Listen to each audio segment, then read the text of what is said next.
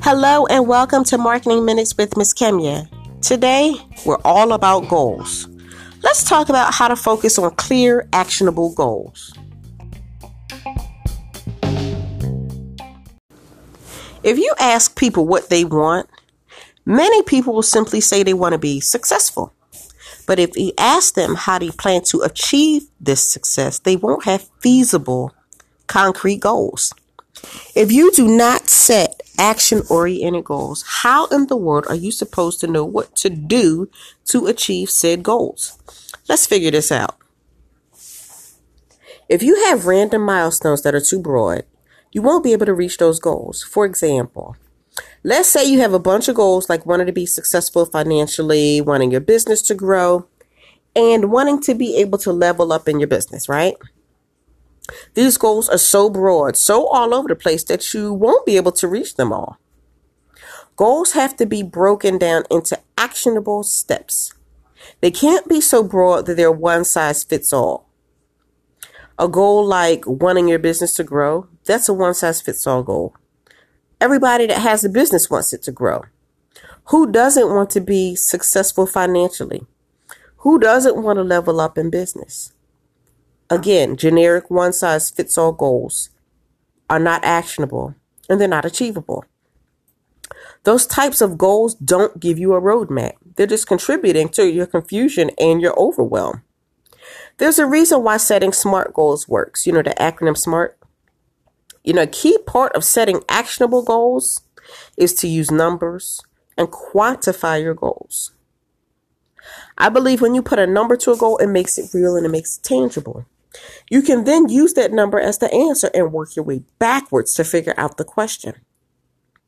Reverse engineer the process. For example, if you say you want to make an extra $40,000 this year, that's fine. But what does that mean? What are the steps that are going to take you there? You don't make $40,000 overnight. You make it by taking a smaller steps that lead you to the goal. It's time to define these smaller steps that end up feeding into your larger goal. So instead of having a goal of making more money overall, set a goal of how much money you need to make each day or each week to meet that ultimate goal. So let's use the you want to make an extra $40,000 a year goal. Then you would need to bring in about $3,333 each month. Now, from here, you can break that down by how much you would need to bring home in a week. You would need to bring in about $833 a week or about $119 a day. Now, my friend, you have a clear focus. That's what you focus your goal on because when you make that $119 a day, it feeds into the weekly goal of $833, which feeds into the monthly goal of $3,333, which feeds into the annual goal of an extra $40,000 a year. And it's not so overwhelming. It's a lot easier to think about making $119 a day and actually make a plan to generate this than it is to figure out how to come up with $40,000. If you have streams of income that aren't moving you toward your goal, then you have to come up with a way to increase that income. For example, can you offer an information ebook or set up paid tutorials? Or perhaps you can start a members only forum or a membership program. There could be any number of things you can do to start a new stream of income or improve upon an existing revenue stream. What you cannot do is sit down and think about your goal plan it, and then do nothing to move toward it. Wishful thinking or hoping doesn't lead to change or results. When you set actionable goals, it allows you to have a clear focus and helps you to have the mindset to reach them. You need deliberate goals in order to have a sense of direction. This allows you to lead your life essentially rather than to be led. Plus, when you have those actionable goals, it lets you keep track of your progress and your success back to those figures. If you know that you have to make $119 a day and one day you make twice that, then you're ahead of the day's goal. And that will help you if you have a shortcoming on another day. and you won't feel so bad. So, part one of this is to figure out exactly what you want. You can't set goals until you know what you want.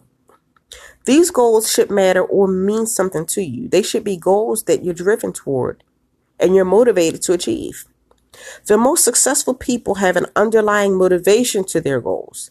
They want to be successful, of course, but many of them have a because in there, such as I want to be successful because I want to be able to spend more time with my family. Some people have an underlying motivation to be successful because they know what it's like to struggle and they do not want to live the rest of their life that way. Part two of this break down the goal into smaller bites. You got a big goal and you want to break it down into smaller bites. Name exactly what you want. Write it down specifically. Your goals should be narrowed down to specifics. Break the issues down so that you can keep track of the goals in small, actionable steps. It's important that you have these goals outlined with a way to track them. Now, in our early example, we broke down an extra $40,000 a year down to $333 a month, down to $833 a week, down to 119 bucks a day, right? So no matter whether your goal is to bring in more money, learn a new skill, or buy something specific, you can break down your goal in the same way. Look at how you can break down your overarching goal into monthly, weekly, and daily tasks. In this way, you can achieve success bit by bit and actually see the progress. And seeing this progress is a great motivator to keep you pushing forward. This progress is what's going to keep you going when you don't feel like pushing forward. Part three of this use deadlines for yourself. If you know you want to make that 33 33 in a month, then this allows you to be able to break down when you know you have to have a product ready or take a step to get something out that will work toward bringing in that money.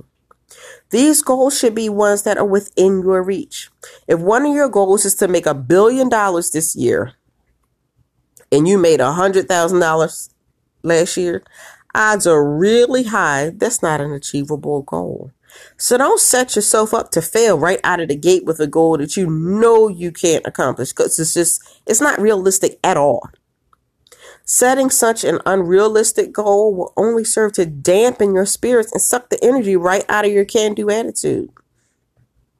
When you create your goals, make sure that your mindset is positive. Don't set self defeating goals. An example of this would be a, uh, as a positive goal. Let's say you have a positive goal of increase my mailing list by 25% rather than a goal that has a negative spin, such as find a way to make up for subscribers who are unsubscribing. That is so negative.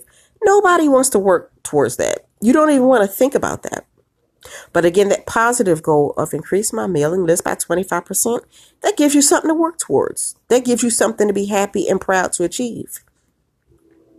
Once you've created the goals that are going to move you in a direction you want to go, simply reinforce them. Look at your goals at least once a day. Put them in front of you to remind yourself that even if you don't see huge changes overnight, these changes are happening as you reach these actionable goals. For more insights into social media and digital marketing and how can you can use these to grow your business, visit me at marketingsparkler.com. Until next time, have a great day.